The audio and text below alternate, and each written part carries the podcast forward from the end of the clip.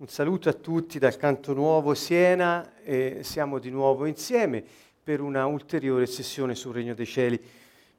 Abbiamo potuto godere di mezz'ora di lode e preghiera e eh, Fabrizio ci ha guidato in questo eh, percorso che diciamo, ha avuto come punta eh, sia l'invocazione del nome di Gesù come sorgente della nostra vita, sia questa bellissima preghiera usa il tuo valore, che è un'esortazione poi alla fine.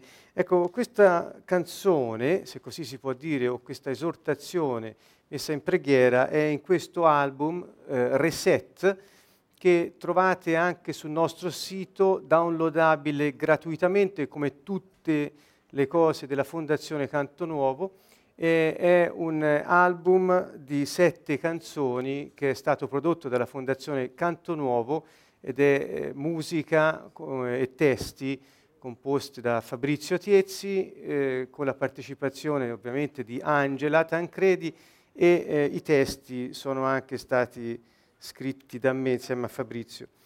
Ecco, eh, proprio siccome stiamo parlando del regno dei cieli, questa sessione sul regno, queste eh, canzoni, i testi, sono stati presi dalle slide, da alcune slide che vengono mandate in onda durante le nostre trasmissioni eh, per spiegare il regno dei cieli. Veniamo, le utilizziamo, le abbiamo scritte noi, quindi sono cose nostre che noi vogliamo dare a tutti coloro che ne vogliono far tesoro. Eh, quindi diciamo sono eh, iniziate così queste canzoni da delle slide musicate e poi naturalmente rifinite eh, in un testo eh, che poi trovate dentro il prezioso cofanetto. Quindi chiunque lo volesse avere così, qui alla Fondazione ne abbiamo, e chi vuole ascoltare questa bellissima musica eh, può downloadarla insieme agli altri eh, CD, alle altre canzoni che sono sul nostro sito. Eh, sono tutte composte da Fabrizio e Angela eh, che insieme appunto conducono questo ministero particolare. Eh, usano il loro valore per tirare la gente fuori dai loro guai. Ecco, questo volevo dirlo perché è veramente quel che c'è lì, è un esempio, lì intendo qui dentro, eh, è proprio un esempio di come si metta in pratica quello che abbiamo cantato. E cioè eh, ci esorta questo testo a usare il nostro valore, cioè ciò che abbiamo, nel senso che quindi non ci manca niente, eh, per tirare fuori gli altri dai loro guai. Eh, le idee sono risorse, hanno in sé il potenziale di far frutto, l'aborto delle idee è un furto. C'è un sistema economico superiore, sembra illogico, ma funziona. Cambia mentalità, fidati, la tua vita si rivoluziona. Non dipendere dai sistemi per custodire i tuoi beni cura le giuste motivazioni, custodisci le tue relazioni. Iniziava così, lo voglio leggere tutto perché merita, eh, lo dico perché è bello, eh, eh, la ricchezza può crollare e su di essa non voglio contare. Da un momento all'altro può finire, è basata su beni temporanei, conti virtuali, oscillanti nel valore, può diventare il mio dolore non dipendere dai sistemi per custodire i tuoi beni. Cura le giuste motivazioni, custodisci le tue relazioni. Quindi vedete l'accento è sulla eh, signoria di Gesù e la libertà dai sistemi del mondo e nell'usare il nostro valore, quel valore intrinseco che ogni persona ha, quindi quel potenziale infinito, perché abbiamo uno spirito che è uno con lo Spirito di Dio, siamo uniti a colui che i greci chiamavano il, pantocraton, cioè colui che può tutto. Ora ho usato questa parola perché mi piace e, e ve la riporto. Quindi non ci manca niente, è un potenziale infinito e, e se lo usiamo eh, per tirare fuori gli altri dai loro guai, naturalmente lo usiamo per ciò che ci è stato dato. Ecco, quindi eh, anche vorrei sottolineare che non basta non dipendere dai sistemi, ma occorre anche curare le giuste motivazioni. Eh, c'è chi non dipende dai sistemi per ribellione, non è il nostro scopo. Uh, sapete, ho scoperto recentemente che eh, la, l'iperadattamento e quindi l'appiattimento del nostro valore per far contenti gli altri e non rischiare niente è una medaglia che ha due lati, ovviamente, tutte le medaglie hanno due lati. Un lato è l'iperadattamento, quando cioè rinunci al tuo valore pur di non essere rifiutato dagli altri. E l'altro lato della stessa medaglia si chiama ribellione. E in effetti quando ti ribelli a un sistema, a qualcosa, non fai altro che vivere quel sistema. Quindi la ribellione è l'altro lato dell'adattamento. Eh, dipendi sempre da colui o da quel sistema al quale ti ribelli, perché se non ci fosse non ti ribelleresti, per cui la tua vita dipende dal sistema a cui ti vuoi ribellare. Noi cioè Gesù Cristo, anzi, meglio diciamo così, ci ha insegnato a non ribellarci ai sistemi, ma a credere, cioè a fidarsi ed essere fedeli a un sistema superiore. Quindi noi c'è il sistema del mondo, eh, il sistema del mondo è il sistema del mondo, non ci appartiene perché noi non apparteniamo al mondo, ci stiamo, funzioniamo, rispettiamo le leggi, rispettiamo le autorità, questo Dio ce l'ha insegnato, paghiamo le tasse, ma noi non apparteniamo a questo sistema, perché quando il sistema da cui dipendiamo, che è quello del cielo, si mette in moto, noi funzioniamo in un modo diverso. Cioè le cose succedono in un modo diverso, inaspettato, sembra impossibile, si aprono porte che nemmeno vedevi prima. Eh, idee che vengono in testa e poi fruttano, quel che fai riesce, non so cos'altro dirvi. Insomma, c'è proprio un sistema che serve per custodire i tuoi beni e non sono solo i beni materiali come una giacca o un portafogli, ma sono anche eh, diciamo, i talenti che abbiamo, le qualità che abbiamo, il valore che abbiamo, cioè tutto è custodito da questo regno di Dio che si mette in moto e attua il suo piano. Ecco, il re ha un piano. Questa è una bellissima notizia, noi ne parleremo sempre di più, ma il piano del re per i suoi cittadini, cioè il piano di Dio per noi che siamo i suoi figli, è un piano di giustizia, di pace e di gioia che ci accompagna verso l'espressione di tutto il nostro potenziale. Ecco, vorrei proprio lanciare questo messaggio. Dunque, non vi affannate a ribellarvi ai sistemi, perché non vi porterà fuori da quei sistemi, anzi vi ci farà entrare ancora più dentro. Questo vale nel campo economico, nel campo politico, nel campo religioso, lì sì che poi si vede, perché ogni forma di ribellione ad altri sistemi religiosi non è altro che un vivere in base all'esistenza di quegli altri sistemi a cui ci ribelliamo. Quindi è tutto un farsi la guerra, un adattarsi, un odiarsi, è una cosa eh, fuori eh, da ogni logica, veramente. Dunque, eh, ecco, i sistemi del mondo come si superano eh, dando l'adorazione solo all'unico vero Dio, che è colui che ci ha creati, ci ha salvati e ora vive in noi per la sua gloria. Ecco, vi finisco di presentarvi questo eh, bellissimo CD che è, un, è, è prezioso, anche bello, una, una, grafica eccezionale, si chiama Reset perché ti rimette a posto, insomma ti, quando segui questi principi ti, ti fa ripartire da capo. Eh, il, tasto Reset che è in copertina, lo potete vedere, è, è esplicativo. Ci sono delle canzoni che parlano del cambiare la mentalità, cambiare sistema, vivere giorno per giorno senza stare in ansia per la nostra vita, come ci insegna Gesù, e Dio non vuole religioni. Eh, sentitele queste canzoni perché spiegano quello che stiamo dicendo, le potete cantare e così i principi vi restano dentro. Fai agli altri e non rincorro il denaro. Quindi questi sono i testi di questo CD molto prezioso. Due regni a contrasto, a quale informazione credi? Finiamo così l'argomento che avevamo iniziato eh, diciamo qualche eh, settimana fa, eh, la parola di Dio non cambia, ecco eravamo arrivati a questo punto, avevamo detto che eh, eh, invece la parola di Dio cambia l'ignoranza in conoscenza, la tenebra in luce. Perché? Perché la parola di Dio non cambia. Quindi questo è un punto fermo. Perché non cambia? Perché colui che ha promesso è fedele. La fedeltà di Dio è uno dei suoi attributi eh, che noi eh, diciamo, apprezziamo in, modo sommo, perché, proprio perché la sua fedeltà ci dà la fiducia. Parleremo durante questa serie, che eh, è alla dodicesima sessione, ma è all'inizio, eh, considero che duri tutto l'anno eh, prossimo eh, questa serie sul regno, ci accompagnerà, vedremo molti principi, molte cose.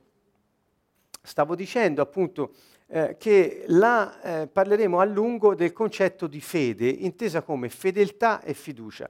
Ecco, vedete subito che uno degli attributi principali di Dio eh, è quello della fedeltà. Dunque la fedeltà genera fiducia in coloro che a Lui si rivolgono.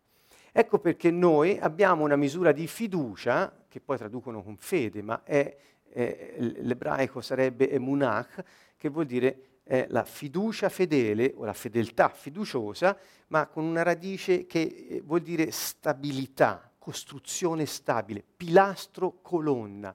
Quindi qualcosa che non si muove. La fede, così come è tradotto, non è altro che una eh, solidissima fiducia e fedeltà nell'opera, nel piano di Dio, perché Lui è fedele. Come si fa ad avere fiducia in una persona che non è fedele? Eh, ci provi una volta, ci provi due volte, ma poi alla fine non ti fidi. Si dice no, non, non mi fido perché già due o tre volte mi ha fregato. Insomma. E questo nel, nel, vivere quotidiano lo senti dire tante volte. Eh. Eh, con Dio questo non succede. Ascoltate, a volte può accadere che noi ehm, non vediamo le cose che desideriamo. Può anche accadere che noi vediamo realizzarsi nella nostra vita cose che non ci piacciono, eh, anche cose che portano eh, situazioni di difficoltà, di sofferenza. Ecco, io volevo dire, state tranquilli. Come, c'è un salmo che dice come un bambino svezzato in braccio a sua madre. Perché dice questa immagine? Perché il bambino svezzato, quindi eh, già grandicello, insomma, braccia a sua madre, è, è tranquillo, non, non, si preoccupa. Siamo sotto le cure di colui che ha un piano per noi. Al momento opportuno il suo appuntamento è lì. Quindi non temete, se attraverseremo una valle di difficoltà, cioè, eh, ricordate il Salmo c'è una valle oscura, ma è una traduzione un po' strana, vuol dire valle di morte proprio, quindi ma, addirittura una valle di morte, non abbiate paura perché io sono con voi. Che vuol dire? Che lo so che ci state passando, ma io sono con voi. E quindi il mio piano poi si realizzerà, lo vedrai. A volte questo succede perché dobbiamo... Eh, passare attraverso un test di fiducia. A volte succede perché altre cose intorno a noi devono andare a posto e ci è chiesta pazienza oltre che fiducia, ma la pazienza la perseveranza sono un attributo della fiducia, se non c'è fiducia non c'è il resto. E quindi, e, e molte altre cose, ora no, no, no, ne, ne, parleremo, ne parleremo. Però ecco, ecco perché la parola di Dio non cambia, perché Lui è fedele, quel che ha detto lo fa. Perciò quando noi eh, appunto mettiamo fiducia nella sua parola, ci aspettiamo la fedeltà che è tipica di Dio e l'ignoranza si trasforma in conoscenza, cioè il fatto di non conoscere Dio sparisce, perché quando ti fidi di uno che è fedele poi lo vedi come, perché mantiene quel che ha detto, insomma, e quindi eh, sparisce l'ignoranza, perché diventi intimo con lui, lo conosci, cioè, diventi amico. Gesù dice, io vi chiamo amici, non siete più servi, io vi ho detto tutto, cioè non ho segreti per voi. L'amicizia di cui parla Gesù è un'amicizia mh, mm, eh, che eh, può essere tradotta anche con intimità, perché eh, è un atteggiamento di colui che non ha schermi, non ha maschere, non ha difese nei confronti di coloro a cui parla. Per cui è come dire, eh, senza, senza, veli, senza filtri e senza maschere. Appunto Gesù disse io vi ho detto tutto, non ho segreti per voi, per questo vi chiamo amici. Eh, quindi quella è la conoscenza, Quindi l'ignoranza della parola vuol dire non conoscere Gesù, perché la parola si è fatta carne, quindi non conoscere il figlio, non conoscere la parola, Dio stesso. Quindi non conoscere Lui vuol dire essere ignoranti sulla sua persona, sulle sue caratteristiche, sul suo piano, sul suo piano. Come fai a conoscere il suo piano? Fidati della sua parola perché non cambia mai e la tua ignoranza si cambierà in conoscenza. Ecco, questo è bellissimo. Questo avviene perché? Perché c'è questa fiducia. Quindi parlare del regno di Dio e anche riempirsi la bocca della, di, di, di questo regno di Dio, regno dei cieli, eh, sì, può fare, diciamo, figura, ma se poi non c'è quella fiducia sotto, crolliamo. Eh, nelle prove della vita non, non, non, reggiamo, siamo sulla sabbia, insomma, e Gesù l'ha detto, mm, se costruite sulla roccia va bene, quel, ecco, quindi la sua parola, lui è la parola che si è fatta carne. Eh? Ricordate, leggiamo tutti l'inizio del Vangelo di Giovanni e troveremo tutto quello che ci serve. E cambia dunque la tenebra in luce, e questo è, fa pandan con ignoranza e conoscenza. Va bene? Quindi questo era... Um, voglio passare a questo.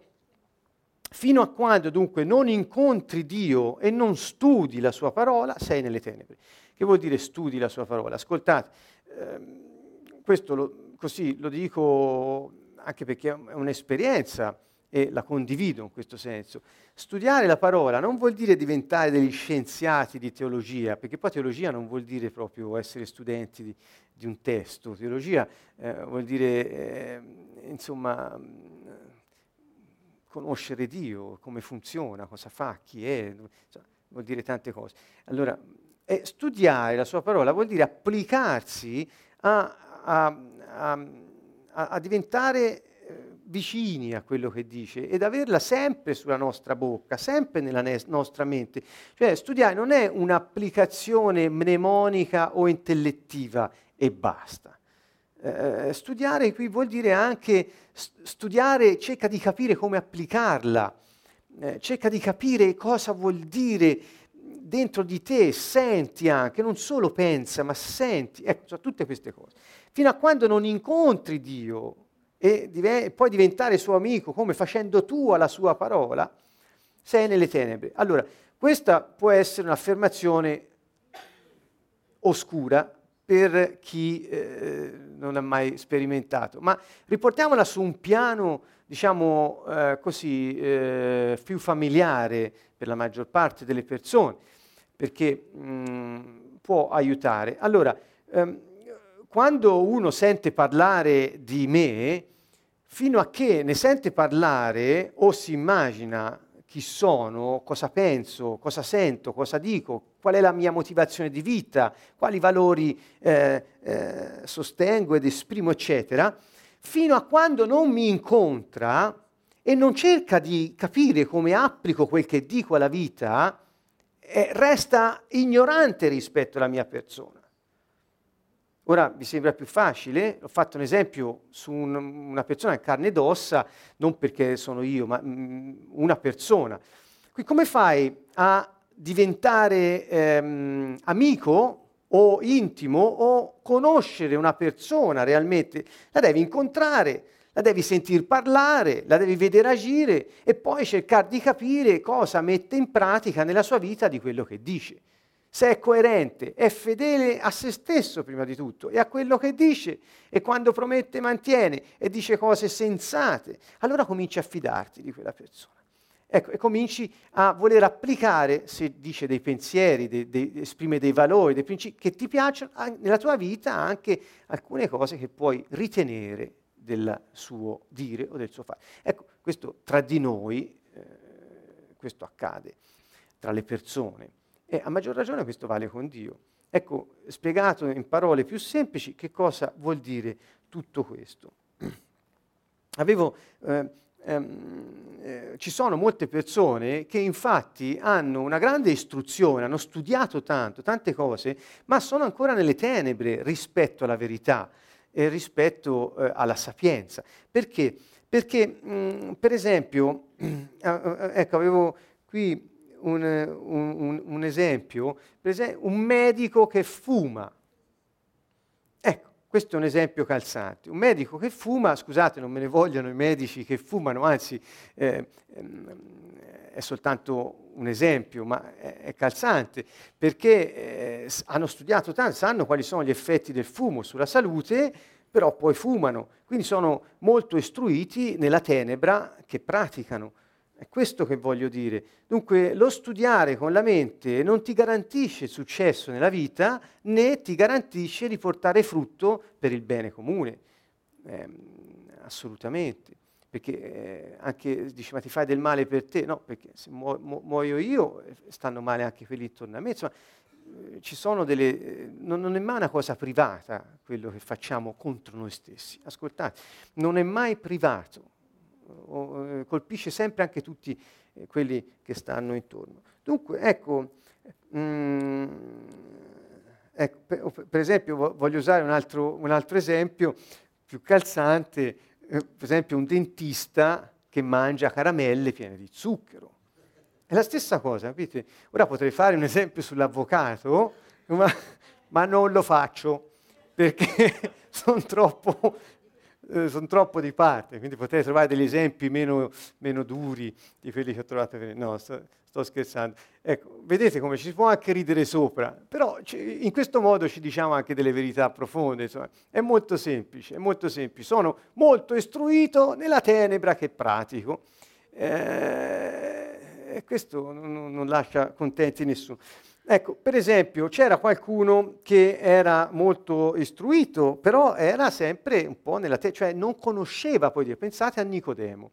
Eh, è un esempio molto calzante, questo, questo simpatico personaggio, che era un, insomma, una persona illustre, molto importante eh, nel, nel, nel, governo, era una persona in prima linea, insomma, va di notte a parlare con il Signore e e Gesù gli dice, ma io, ma eh, gli dice che per entrare nel regno dei cieli deve rinascere. Quest'uomo eh, gli, gli dice, ma come fu a tornare nel, nel grembo di mia madre? Pensate che, come dire, che risposta disarmante.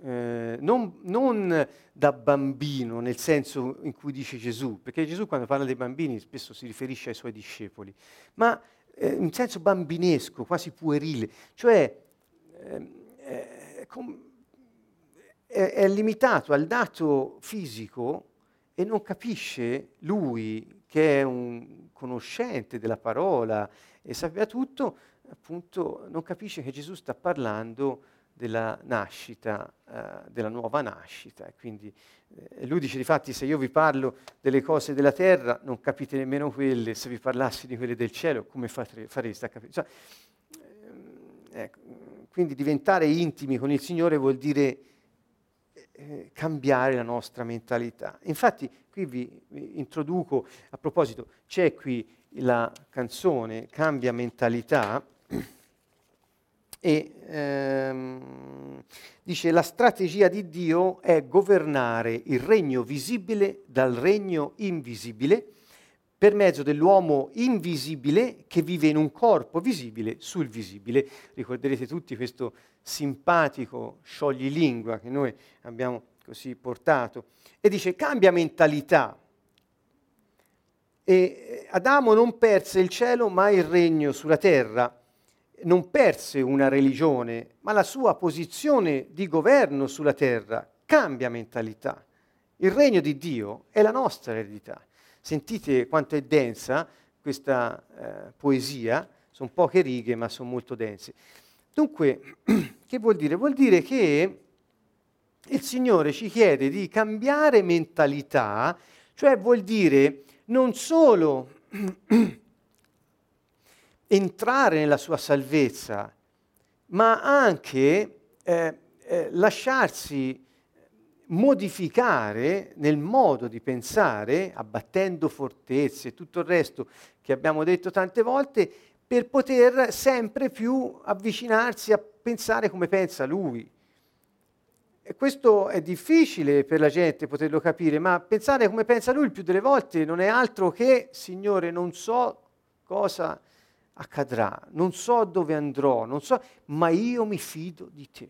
Que- cioè è così semplice eh, oppure anche se vediamo venire all'orizzonte uh, una situazione dove dovremo affrontare anche prove difficili, Signore mi fido di te, perché questa fu la fiducia massima di Gesù quando arrivava alla croce ne, ne, ne, nell'orto degli ulivi la sera stessa, prima dell'arresto, lui sapeva stavano arrivando, quindi era stava arrivando e lui disse, Signore, sia fatto quello che vuoi. Io non vorrei, ma sia fatto, mi fido di te. Questo fu il, il, dire di Gesù e io ringrazio Dio che questo non solo Gesù l'ha detto e l'ha fatto, ma è anche scritto nei Vangeli. ringrazio Dio di questa parola perché ci fa vedere di come Gesù, che era vero Dio, ma vero uomo, come se non fosse Dio, in quel momento affrontò il pericolo più grave, la morte, con una dignità e con una umanità che eh, è disarmante se pensi che era Dio nella carne. Ma lui era anche vero uomo e quindi come vero uomo sentì il pericolo ed era un pericolo estremo, la morte, quale morte? Lui lo sapeva, l'avrebbe detto che sarebbe morto in quel modo, però perché era scritto nelle scritture, quindi lui avrebbe adempiuto quelle scritture, però disse se è possibile passi da me ma sia fatta la tua, non la mia volontà. Quindi vuol dire che io avrei un piano diverso, ma io voglio che sia fatto il tuo perché mi fido, mi fido del tuo, perché il mio mi porterebbe a distruggere lo scopo per cui sono venuto. Quindi ecco che cosa ci insegna questo. Scusate, forse vado un po' al di là delle, delle, del percorso, delle slide, ma eh, eh, sì, mi fa cenno di sì la traduttrice. Ebbene, ora seguiamo questo, questo fiume che si è aperto e è proprio questo. E cioè, lui disse, mi fido del tuo piano, anche se non è quello che ora vorrei, perché dentro di sé era il suo scopo che gridava, il suo spirito dentro di lui, quello che abbiamo anche noi, perché è venuto a dimorare in noi, il suo spirito. E quindi era quello spirito che gridava, perché il nostro spirito, cari amici, come lo spirito di Gesù, è uno spirito che eh, spinge alla vita e spinge alla vita che persegue lo scopo per cui la vita è stata data.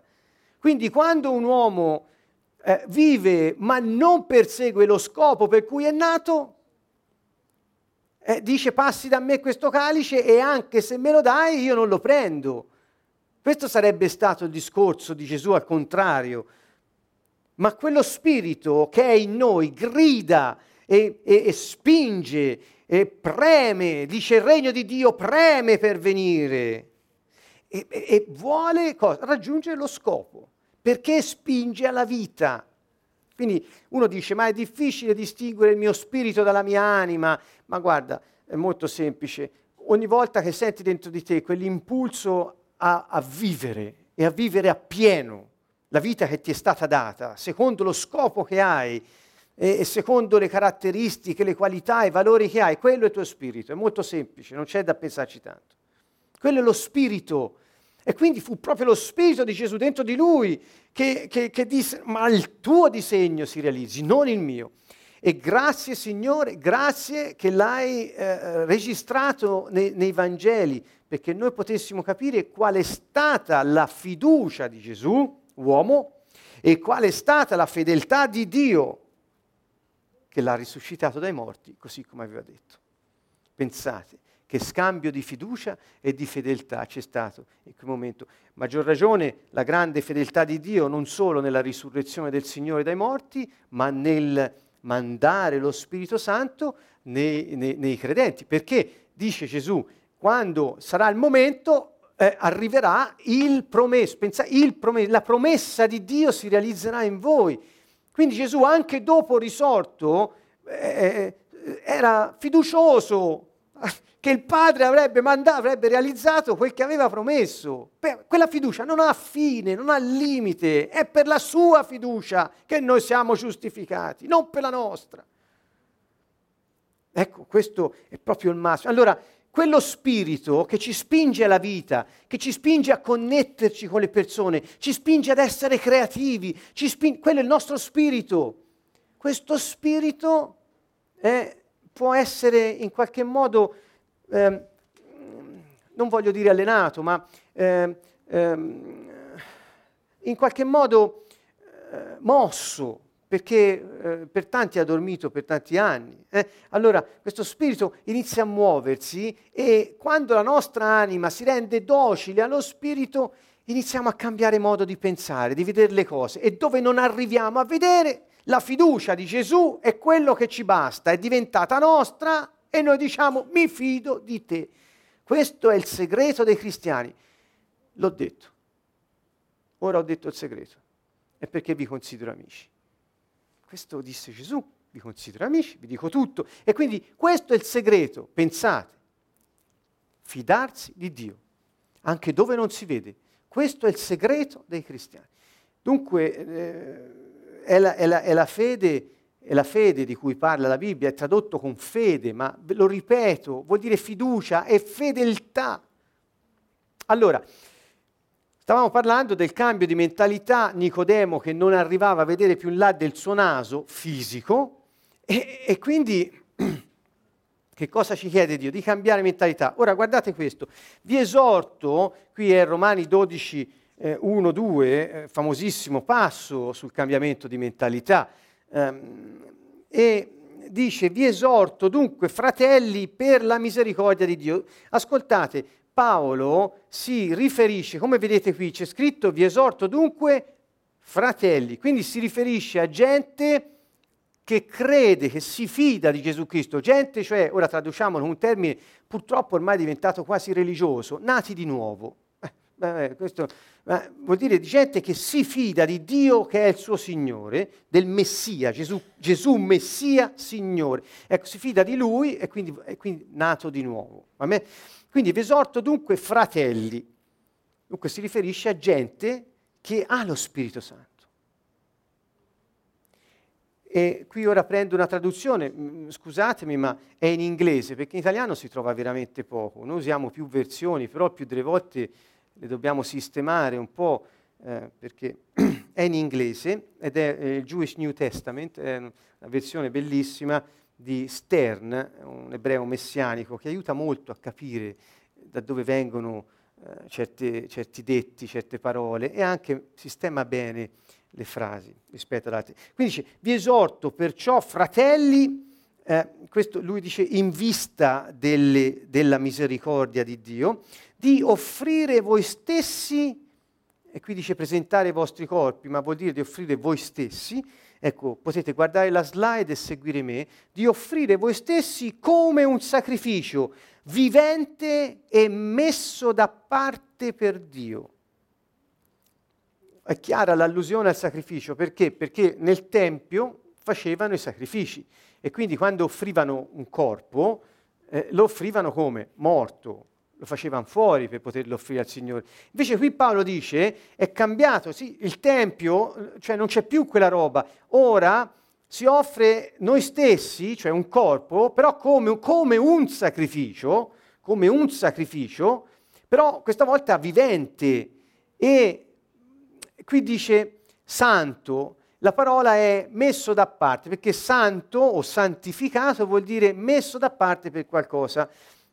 Lo ripeto, questo computer è santo, nel senso, scusate, ora non, non, sto, sto, una, sto, spiegando qualcosa, non sto dicendo che ha lo Spirito Santo. Eh? Allora, nel senso che io l'ho santificato, anzi non è santo, scusate, l'ho santificato perché l'ho messo da parte per questo scopo. Quindi se io lo usassi per farci un vassoio quando porto il caffè, eh, francamente ne abuserei. Ecco cosa vuol dire santificare qualcuno o qualcosa, cioè mettere da parte quella cosa o noi stessi per quello scopo. Quindi lo scopo dice per cui voi siete messi da parte rispetto al mondo, non dipendere dai sistemi, è essere graditi a Dio. Se vivi per uno scopo diverso da questo, eh, il tuo spirito grida dentro, ma eh, se non ti fidi mai del disegno di Dio, eh, alla fine si zittisce anche la tua coscienza. Ed è molto grave. Quindi, eh, vivente, santo, qui dice gradito a Dio, ma il, lo Ster traduce questo sarà gradito da Dio. Quindi seguire il tuo scopo è ciò che Dio gradisce. Se vivi per il tuo scopo è ciò che Dio gradisce. Dio non ti vuole morto, ma ti vuole vivo e messo da parte per Lui, perché gli servi, perché insieme a Lui sviluppi il suo piano, perché Lui ha dato all'uomo la delega di autorità e di potere sulla terra, ha bisogno di, di, santi, cioè ha bisogno di persone messe da parte per Lui, ha bisogno di santi, Dio è in cerca di santi. Ora tutti dicono, ah io ho creduto, sono nato di nuovo, sono santo, benissimo, però Paolo dice, se anche sei nato di nuovo, ma non cambi mentalità, non potrai mai sapere cosa vuole Dio da te. Ecco qui il grande segreto della lettera ai Romani nel capitolo 12. È molto semplice, guardate, è di una semplicità disarmante. Allora, fino a che non inizi a vivere per il tuo scopo, che è fare ciò che Dio ha previsto, non potrai essere gradito a Lui e non potrai sapere ciò che Dio vuole da te. Perché? Perché non puoi cambiare mentalità. Andiamo avanti, dice questo è il vostro culto spirituale. In realtà, dice, in realtà, lo Stern propone, ecco così mi, mi, mi propongo anch'io in un modo più accettabile a tante persone, allora dico, eh, lo Stern propone è questo è, cioè l'essere graditi a Lui in questo modo, offrendo noi stessi come un sacrificio vivente messo da parte per Lui, dice, questo gli sarà gradito ed è il logico modo di adorare come si faceva nel Tempio per voi. Questa è una traduzione che cerca di rendere il significato. Cioè dice, nel Tempio si offrivano sacrifici morti, eh, ora è venuto lo Spirito datore di vita, quindi voi siete, offritevi vivi, cioè per cosa? Non per essere sacrificati, immolati, martirizzati, no, no, no, no, per svolgere il vostro scopo. Che qual è il vostro scopo? Eseguire il piano di Dio per voi, per ciascuno di noi è un piano. Quindi quando noi eseguiamo svolgiamo il piano che Dio ha per noi, noi stiamo raggiungendo il nostro scopo. E quindi, e quindi lui dice, questo è il modo di adorare Dio per voi. Quindi l'adorazione che noi, secondo questo, possiamo dare a Dio è fare quello per cui siamo nati, dedicati solo a Lui, per la sua gloria, che poi è la nostra. Pensate quanto siamo lontani, amici, eh, ne, ne, ne, nel cristianesimo, lo dico con quasi con, non voglio dire rammarico, dispiacere, un po' ce, ce l'ho questo, mi dispiace e eh, mi dispiace. Perché siamo lontani da questo. C'è l'idea religiosa di Dio eh, religioso, c'è l'idea delle fazioni, c'è l'idea eh, di tutto meno che di questa intimità, di questa fiducia, di questo desiderio di vivere per Lui e di fare solo ciò che Lui ha previsto per noi. Sapete perché? Perché se non fai quello che Lui ha previsto non potrai essere felice. Questo è il punto, non è che lo dico perché almeno così ho detto qualcosa di spirituale, non religioso, spirituale, eh, ma va molto di moda questo, ma di spirituale, sì, e poi che ci fai? Il punto è che la gente non è felice, perché? Perché non fanno quello che Dio ha previsto. Gesù è passato da, da un momentuccio, mica niente male, eh? è passato dopo quell'arresto, insomma, eh, una delle cose più terribili che possono accadere ad una persona. Ma, ma la, la, felicità stava nel piano di Dio, che non era finita lì. Capito? Non, non finisce dove sembra che finisca. Il piano di Dio va oltre. Lui può fare molto di più di quanto possiamo domandare, pensare o perfino immaginare. Dice, no, questa è veramente una situazione difficile, oltre quello non ci può essere una felicità. No, Dio ha un piano, Dio va oltre, al momento opportuno, nella pienezza del tempo. Dio realizza il suo piano, chiede solo una cosa, che tu ti fidi di Lui. Chiede solo questo. Va avanti Paolo in questa lettera dice non conformatevi a questo mondo. Vedete, questo è semplice Dice in altre parole, non conformatevi agli standard del mondo, sarebbe. Non conformatevi agli standard del mondo. Si può dire che conformarsi agli standard del mondo lo possiamo vedere in qualsiasi campo, nel campo eh, del vestire, nel campo del parlare, nel campo culturale, ma eh, andiamo un po' più sul sodo, cioè io questo come avvocato lo posso dire, insomma, eh, se mi conformo agli standard del mondo come avvocato, eh, posso facilmente frodare la legge, posso facilmente ingannare nei processi, posso facilmente mettere maschere, posso... Eh, quelli sono gli standard del mondo. Vi è chiaro? Ecco, eh, lo standard del mondo vuole che ogni fine giustifica il mezzo. Questo è lo standard del mondo. Cioè occorre fare compromessi, occorre rinunciare alla nostra identità per poter, come diceva Fabrizio nella lode che abbiamo fatto, nella preghiera, dice rinuncia all'identità per poter adorare qualcosa. Chi? Il denaro, il potere, la fama. Chi? Quando fai quello, eh, poi c'hai qualche cosa di ritorno, ma la tua identità è, è, è, bruciata, cioè l'hai venduta.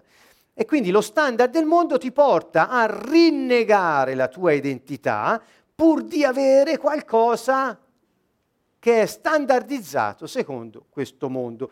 Questo non porta alla felicità perché non è nel piano di Dio. Lo dice Paolo, non conformatevi agli standard del mondo. Il mondo si conforma agli standard di Dio. Noi portiamo gli standard del Re. Noi siamo coloro che possiamo dare speranza alla gente. Non cercare di trovare speranza nel sistema bancario per risolvere i nostri problemi economici. Ma come si può pensare a una cosa del genere? Ho fatto un esempio perché è, dei, è il primo sistema che mi è venuto in mente. Cioè. Oppure stai male, soffri interiormente sei, e, e, e, non ti puoi affidare al sistema religioso perché non, non ti porta felicità ti può portare un'obbedienza alla sofferenza e quindi giustificarla e accettarla come un dono di Dio per stare male. Va bene, fallo, ma non ti porta alla felicità, perché non puoi vedere dopo il piano di Dio realizzarsi. È solo un altro esempio. Allora, dico io, non, non conformiamoci agli standard del mondo, ma, continua Paolo, piuttosto eh, lasciatevi trasformare dal rinnovamento delle vostre menti. Ecco, proprio, proprio menti usa qui, eh, dal rinnovamento delle vostre menti, affinché conosciate ciò che Dio vuole. Guardate, quale sia la volontà di Dio, la buona, gradita e perfetta volontà. Va bene? Allora, chiunque può a questo punto rispondermi, prima ve l'ho anticipato così a mo' di notizia, eh, ora però, come ho detto, vi ho detto un segreto, vi ho chiamati amici, ma eh, era, era, un modo eh, così scherzoso per presentare l'argomento, ora lo vedete meglio. Cioè, Paolo dice, fratelli, cioè salvati, siete usciti dall'Egitto, siete passati dal Mar Rosso, ora entrate nella terra promessa. Come? Cambiate mentalità, siate santi per Dio, non vi conformate alla mentalità di questo mondo e prendete possesso della vostra terra, vivete per il vostro scopo. Dio realizzerà il suo piano perché conoscerete qual è Ciò, cos'è ciò che vuole? Que- quindi quante, quante, persone avete sentito dire, credenti, eh, nati di nuovo, appunto fratelli, che dicono, ah io non riesco a capire cosa Dio vuole da me, non riesco a capire qual è la volontà di Dio, dimmi come si fa a capire cosa Dio vuole? Ma cambia mentalità, questa è la risposta.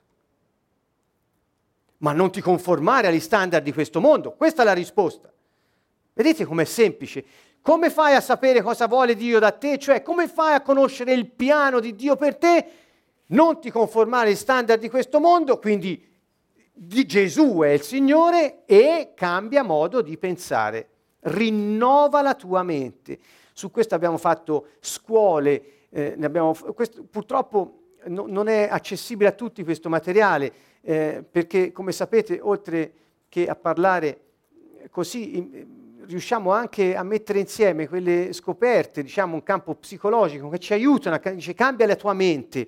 Ora, se parli solo così in modo tra virgolette, spirituale, ma non vai a vedere poi la mente come funziona, come puoi far vedere alla gente come può cambiare. È difficile, no? Uno ci cambia la tua mente, grazie, come fa uno ti dice? Che vuol dire? Ecco qui serve, occorre conoscere la dinamica de, della mente, che non è solo pensiero ma anche emozione e, de, e, e anche volontà. E, quindi eh, questi, questi insegnamenti li abbiamo fatti, li abbiamo affrontati più in Slovacchia che in Italia, devo dire la verità, e mi riprometto di poterlo fare anche qui, magari perché no anche sulla web. Ma insomma, eh, insomma quando, quando, qui dice, guardate, per conoscere co- cosa vuole Dio, di buono, gradito e perfetto. Ora, sempre eh, secondo traduzioni forse più accreditate, eh, dice buono implica un concetto morale, quindi quello che è moralmente buono eh, nel, nel, piano di Dio c'è l'aspetto morale e di ciò che è buono. Poi dicono ciò che, vedete, è gradito, invece questa parola è tradotta meglio con soddisfacente. Cioè saprai cosa Dio vuole per te che sia moralmente buono, psicologicamente soddisfacente e in pratica capace di avere successo. Guarda, questo qui, questo perfetto, vuol dire ciò che Dio ha preparato per te che sarà capace di raggiungere lo scopo per cui ti è dato, per cui è stato disegnato per te. Cioè, Dio ha un piano per ciascuno di noi e Dio ha previsto ciò che è moralmente buono per noi, Dio ha previsto ciò che è soddisfacente per noi e Dio ha previsto che tutto quello che ha previsto raggiunga lo scopo per cui è stato disegnato mi sembra che non, non manchi niente, insomma. Non, eh. Eh. Quindi, dopo che sei diventato fratello, ora io uso questa parola che eh, poi è diventata quasi un modo religioso di fare, io non c'è niente di... Allora, quando Paolo dice fratelli, indica persone che hanno creduto in Gesù Cristo e hanno ricevuto lo Spirito Santo, nati di nuovo, usciti dal Mar Rosso, come volete dirlo? Non lo so. Allora, cosa dice? Ci sono tre, quattro passi qui, poi chiudo con questo argomento, ma è molto importante per me, io lo sento così e ve lo do perché veramente fa, fa parte di me. Ecco. Eh, ehm, allora, il primo è, dopo che hai creduto e che sei nato di nuovo, eh, eh, vivi per lo scopo per cui sei stato creato. Questo è il primo, è il primo punto, cioè vivi per Dio. Il secondo è non conformarti agli standard del mondo, il terzo è trasforma la tua mente. Queste tre cose. Ora io vi dico, le facciamo? E questo è il punto. Cioè poi non possiamo dire, ah Dio dov'è? Perché Dio non funziona? No, io, Dio funziona, ma funziona alla grande proprio. È, è Dio, è il Re dell'universo, è il, è il, creatore di ogni cosa, visibile e invisibile. Per mezzo di Lui tutto è stato fatto, niente di ciò che esiste è stato fatto senza di Lui. E, funziona. Il problema non è Dio, il problema Ora uno dice, eh, belle forze, dice, eh, come fai a, a, a, vivere per lo scopo, eh, come, come, fai a vivere per Dio, è difficile in questo mondo, eh, come fai? No, perché se sei un fratello vuol dire che hai lo Spirito Santo e lo Spirito Santo ci è dato proprio per poter eh, vivere come vuole Lui. Lui ci dà i doni, ci dà la forza, ci dà ogni cosa che serve per pensare come pensa Dio. Quindi non è, non è vero questo, è una bugia del diavolo che noi non possiamo... Eh, ma come si fa a vivere per Dio? Sai, c'è, c'è, c'è, c'è da vivere, c'è il lavoro, c'è... Eh, insomma, no, no, no, no, no, no. C'è lo Spirito Santo. È possibile. La bugia del diavolo è proprio qui, che proprio all'inizio, quando te pensi che non posso offrire me stesso come un sacrificio vivente, un sacrificio a Dio, cioè sacrifico la mia vita, ma non è un sacrificio eh, di morte, è un sacrificio per la vita, cioè ti metti da parte rispetto al mondo per Dio, per funzionare nel mondo come Dio vuole, secondo il suo piano, è meraviglioso, è qualcosa che poi produce il frutto per cui è stato eh, ehm, affidato a noi questo scopo. E dice, guardate bene, questo sia il vostro culto spirituale, questa è, è, una cosa religiosa, come è tradotta qui, ma insomma vi dà l'idea. Vuol dire l'adorazione che si faceva nel Tempio, ora per voi è essere santi per il suo scopo. Quindi il modo in cui volete adorare Dio, rendergli culto, è questo. Quindi non andiamo a cercare culti. Non so se mi spiego. Yes. Eh, mi spiego, sì che mi, mi, spiego, perché è semplice. Cioè, la gente va a cercare i culti per essere gradita a Dio. Non cercare l'unico culto che lui gradisce è questo, cioè come puoi rendergli onore?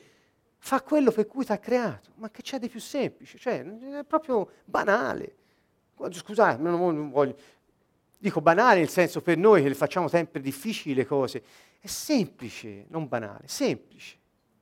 Semplice. Allora, concludo con il verso 3 di, di, mm, ecco, di questo eh, capitolo 12. È per la grazia che mi è stata concessa, vedete, possiamo leggere eh, per la grazia che mi è stata concessa, dico quindi a ciascuno di voi che non abbia di sé un concetto più alto di quello che deve avere, ma abbia di sé un concetto sobrio, secondo la misura di fiducia che Dio ha assegnato a ciascuno. Cioè, attenzione, ho parlato della fiducia e chiudo con la fiducia e chiudo con la trasmissione. Allora, eh, per la grazia che mi è stata concessa, dico a ciascuno di voi, dopo tutto quel che ha detto, non avere di te un concetto più alto che devi avere, cioè, no, non andare a cercare cose iperboliche, non andare a cercare cose che non stanno né in cielo né in terra. Il concetto sobrio di te stesso non è altro che conosci te stesso per il valore che hai, è enorme.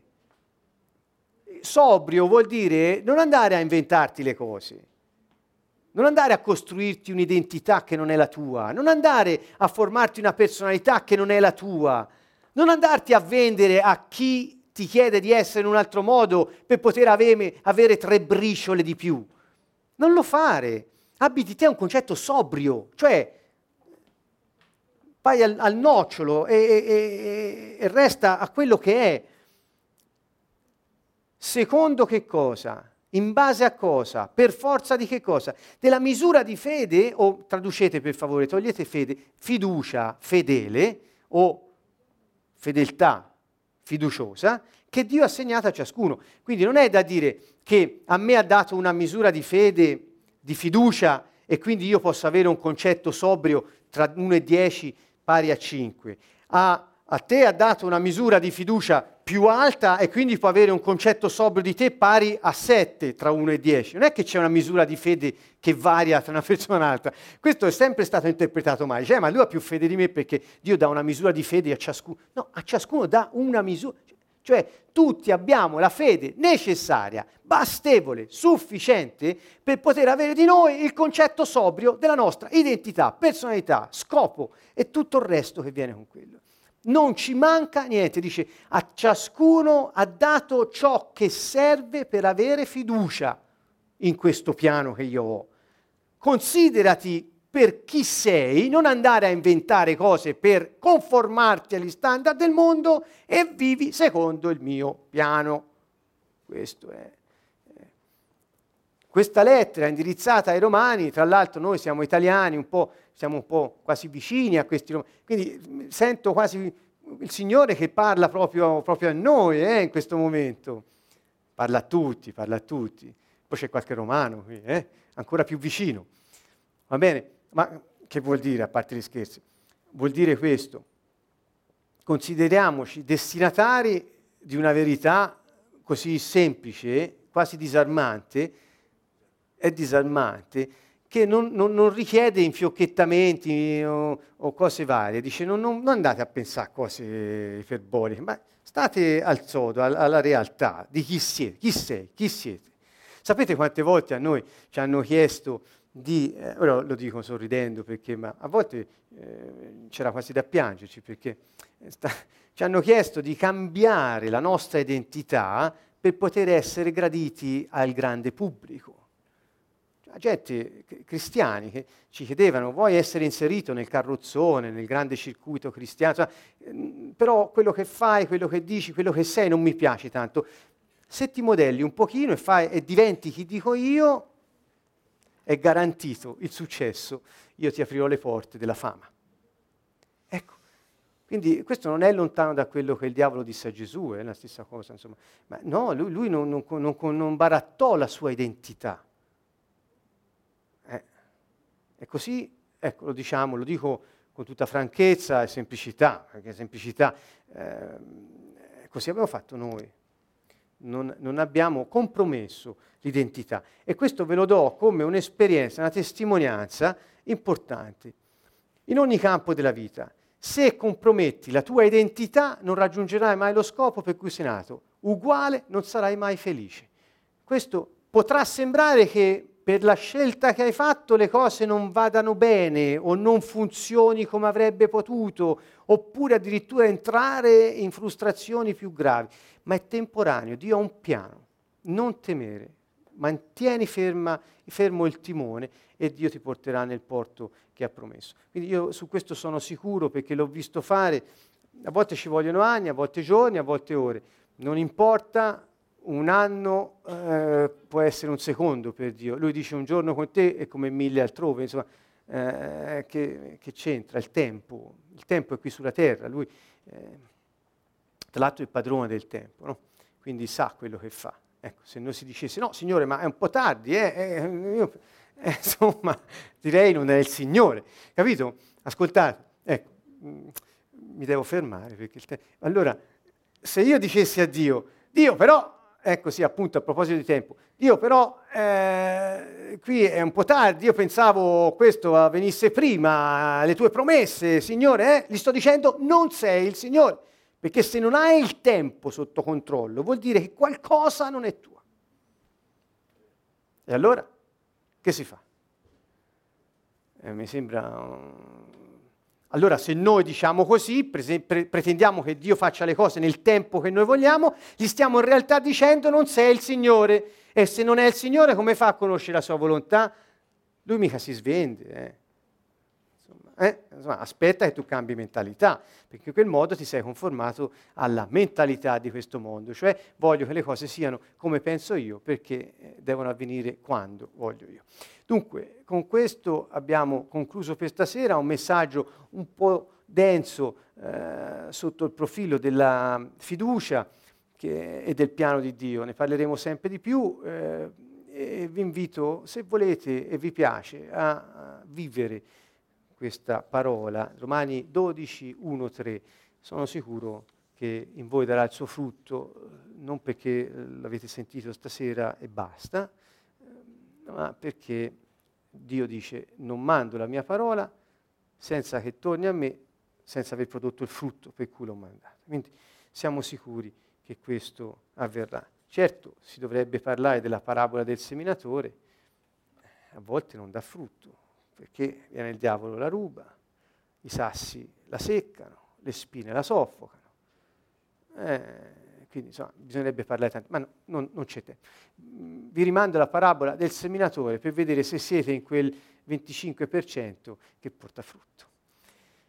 Va bene? È un 25% elastico, molto elastico. Va bene, allora eh, ci vediamo il 9 gennaio eh, con un altro appuntamento, eh, forse riusciremo a finire questa sessione 3, eh, che ogni volta prende delle, delle strade impreviste.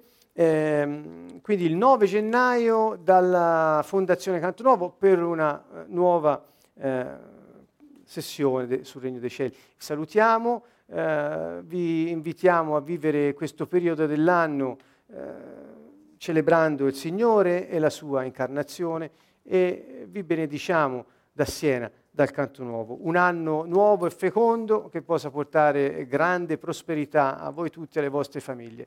Nel nome di Gesù vi salutiamo da Siena, Canto Nuovo.